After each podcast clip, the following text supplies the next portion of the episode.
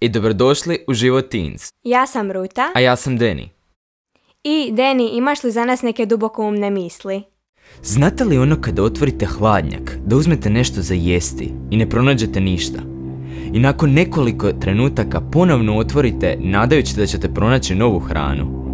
I zapravo svaki put provjeravamo jesu li nam se standardi spustili. Wow, Deni, hvala ti za tu dubokoumnu misao. Želiš li još nešto podijeliti? Ne, ali bih htio predstaviti svoju prijateljicu, Petru. Idemo u istu srednju školu. Dobrodošla Petra. I kako ići u istu školu s Denijem? Odlično, skoro se pa nikad ne vidimo, različita školska smjena. Ajoj, pa dobro. A Petra, vidim da si nekoga dovela sa sobom. Želiš li nas upoznati s njom? Ovo je Sofi. Danas ćemo pričati o čestoj mentalnoj bolesti koja pogađa sve više tinejdžera. U posljednja tri mjeseca 45% tinejdžera iskusili su neki oblik depresije. Pa Sofi, možeš nas upoznati s pojmom depresija i njezinim simptomima? E, bok, pozdrav. Evo, meni je jako drago što sam ovdje s vama, da mogu podijeliti svoje iskustvo. A da, depresija kao takva je definirana kao mentalno oboljenje koje karakterizira nisko raspoloženje samog pojedinca izbjegavanje određenih aktivnosti, bilo to sa svojim društvom, bilo to bilo kakvoj uključenosti u svoje zajednici gdje se ono može istaknuti i pokazati svoje vještine.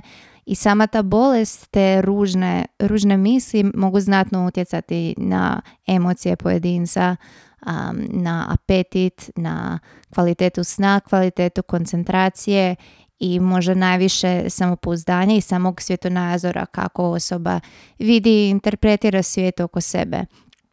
A to su ujedno i neki od simptoma koji su se javili i meni.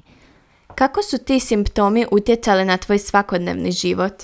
Pa počeli su se očitovati prvi put u srednjoj školi i glavni prvi je bilo velik, uh, velik osjećaj nesigurnosti i niskog samopouzdanja. Njega su popratili kasnije i nesanica i uh, poremećena prehrana. Ovaj, nekad bi se prijedala, nekad bi jela premalo i nije tu bilo, bilo je tu jako teško naći ravnotežu. Isto tako, bilo mi je jako teško i jako bih se često suzdržavala od izjavljavanja svojeg mišljenja ili svojeg stava u nečemu jer bi se jako bojala što će drugi ljudi misliti, hoće li naći nekakvu grešku u tome, hoće li mi reći da sam glupa i ovako, ili će to misliti ne nužno reći i hoće li biti prihvaćena ili ne.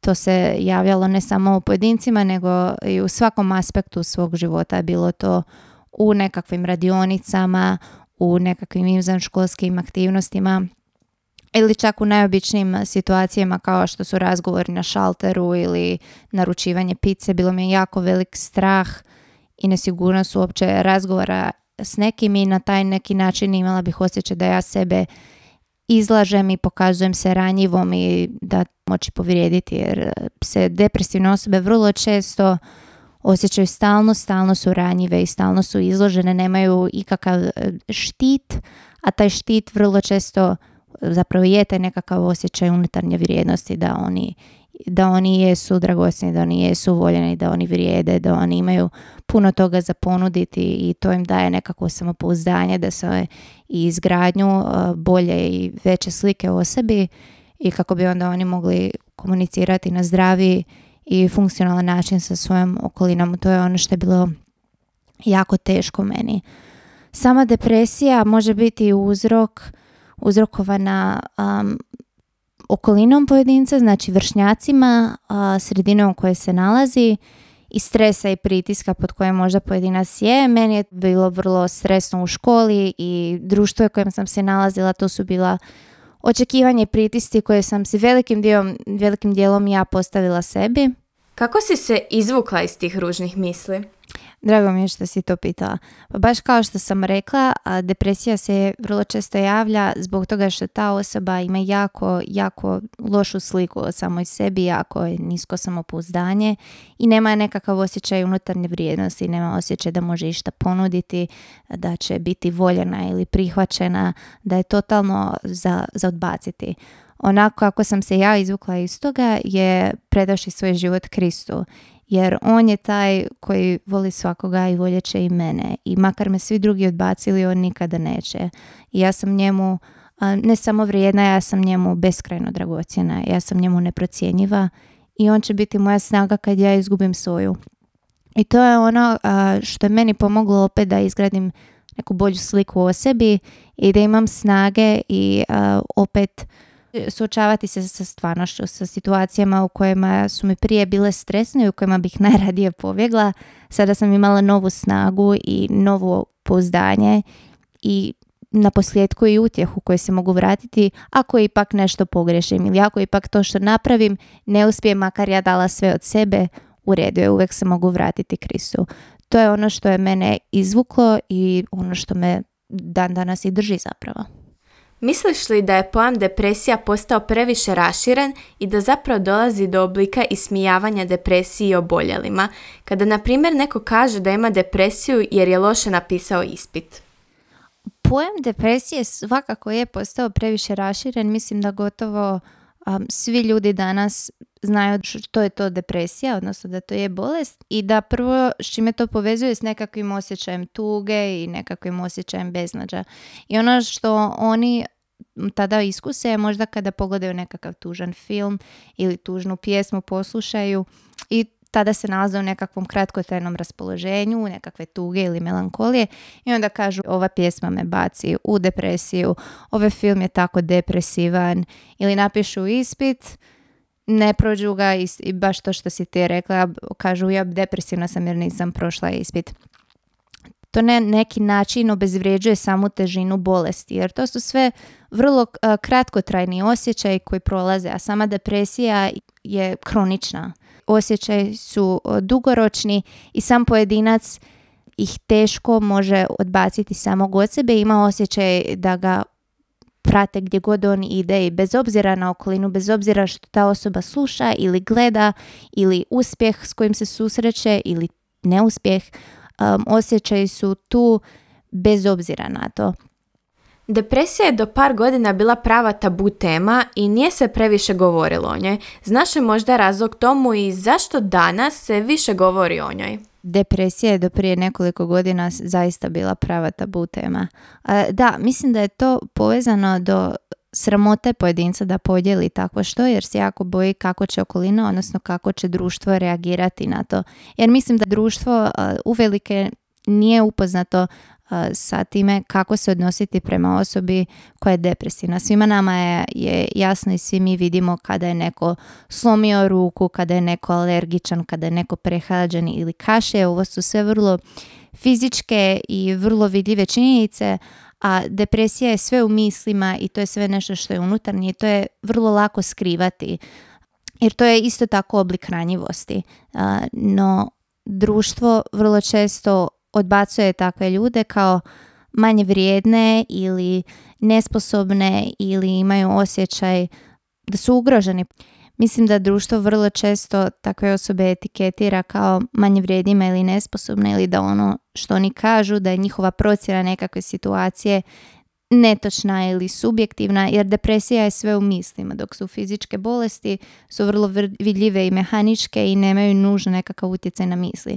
No kad društvo zna da ta osoba je depresivna, odnosno da je tužna i da ima neki osjećaj manje vrijednosti, skloni su etiketirati sve ono što oni kažu kao buncanja ili riječi mentalnog bolesnika i onda se ta osoba može osjećati vrlo poniženom, osramoćenom i sakriti se i skrivati svoje misli i svoje osjećaje i na taj način još više padati u depresiju.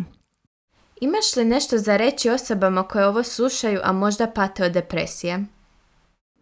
Da, da, definitivno. Pa ukoliko slušate i jeste depresivni, imate neki osjećaj praznine ili beznađa ili ne osjećate se dovoljno dobrima, dovoljno vrijednima, mislite da nećete biti prihvaćeni i voljeni, ono što ću vam ja savjetovati naravno je ono što je meni pomoglo, a to je prihvaćanje Isusa Krista i preda, predanja svog srca njemu kao svog spasitelja.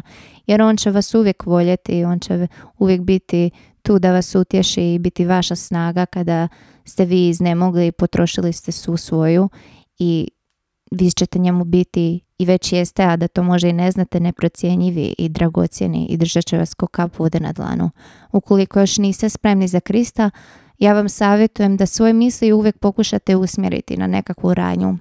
Bilo to pisanje nekakve priče, skladanje čega ili pokušajte zaposliti svoje ruke, da nešto pišete, da nešto radite, da svirate, da se usmjerite u nešto što je produktivno i u što morate uperiti svoju koncentraciju, a ne pustiti misli, kako kažemo vrlo često, na, na pašu, da planduju i buljiti u jednu točku dva sata, jer tada vam ništa dobro neće doći. Pokušajte uvijek biti produktivni, planirati si dan i dati sve od sebe da provedete taj plan u realnost. Hvala ti puno za danas i na dijeljenju tvog iskustva. Hvala i vama što ste me pozvali i ponudili mi priliku da podijelim svoje iskustvo s vama. Hvala što ste nam došle, Sofi i Petra. Pa što misliš o tome, Deni? Podsjeća me na biblijski stih koji želim upamtiti. Znaš na koji mislim? Mm, pa nisam baš sigurna. Možda možemo pitati Noemi, našu nositeljicu poruke. Noemi, znaš se neki biblijski stih koji nas može utješiti kad smo tužni? Bog, Deni i Ruta. Stih koji biste možda htjeli zapamtiti je otkrivenje poglavlje 21 stih 4. I obrisat će Bog svaku suzu s njihovih očiju i više neće biti smrti, ni tuge, ni vike, ni boli neće više biti, jer prvo prođe. Da, to je to. Moram to zapamtiti za onda kad sam tužan ili obeshrabren. Hvala ti puno, Noemi. Hvala, Noemi. Vidimo se sljedeći put. Znaš, super je razmišljati o tom biblijskom stihu kad se osjećamo loše, ali što to još možemo učiniti kad smo u tim situacijama? Ajmo pitati moju prijateljicu Mirjam. Ona je totalni tipster. Dobrodošla Mirjam, imaš li neke savjete za nas? Bok ljudi, donosim uh, savjete za borbu protiv depresije. Prvo vrijeme provodite u prirodi, uh, uzmite slobodnog vremena za sebe i radite nešto što volite. Usredotočite se na zdravlje, uh, ne odbijete nikakva druženja, tražite pozitivne misli i potražite neku stručnu pomoć i pokušajte se što više smijati u životu i gledajte neke smiješne videe i filmove. Hvala, Hvala Mirjam. Znaš, Deni, ovo je bilo baš od pomoći, a možda postoji neki test koji možemo vidjeti koliko je zapravo ozbiljna ta naša razina depresije. Mislim da znaš neko ko nam može pomoći. Znam točno koga pitati.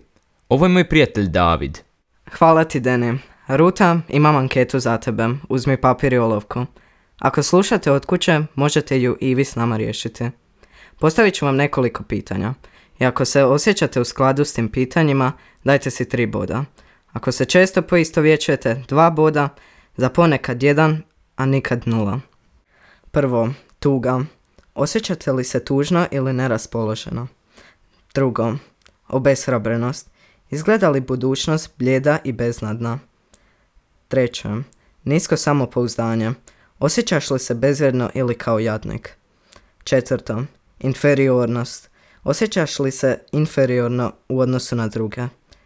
Peto, krivnja. Postaješ li nekada samo kritičan i kriviš sebe za nešto? Šesto, neodlučnost. Je li ti teško donositi odluke? Sedmo, iznerviranost i frustracija. Osjećaš li se ljuto ili objesno? Osmo, gubitak interesa u životu. Jesi li izgubio interes za svoju karijeru, hobije, obitelj ili prijatelja? Deveto, gubitak motivacije. Osjećaš li se kao da ti je dosta svega i da se moraš tjerati da nešto napraviš? Deseto. Loša slika o sebi. Misliš li da izgledaš staro ili neprivlačno? Jedanaesto. Promjena apetita. Gubiš li apetit ili se prejedaš? Dvanaesto. Promjena u načinu spavanja. Je li ti teško imati dobar san? Jesi li umoran, a spavaš previše? Sada zbrojite bodova. Ako imate pretežito dvojke i trojke, vjerojatno patite od depresije, te biste trebali razgovarati s nekim o tome.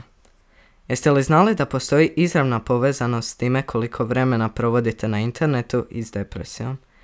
Znanost o mozgu pokazuje da što više vremena provodite na internetu, veća je vjerojatnost da ćete doživjeti depresiju. Pa ako ste jako neraspoloženi, izađite iz kuće, ostavite mobitel, izađite van. Ne, nisam to znao. Hvala ti, Davide. Prije nego što se odjavimo, mislim da bi nam dobro došlo malo zabave. Imaš li nešto za mene? Znam jednog tipa koji priča viceve na engleskom. Kiki, imaš li neku foru za nas? Imam. Knock knock. Who's there? Atch. At who? Bless you. Do you need a tissue?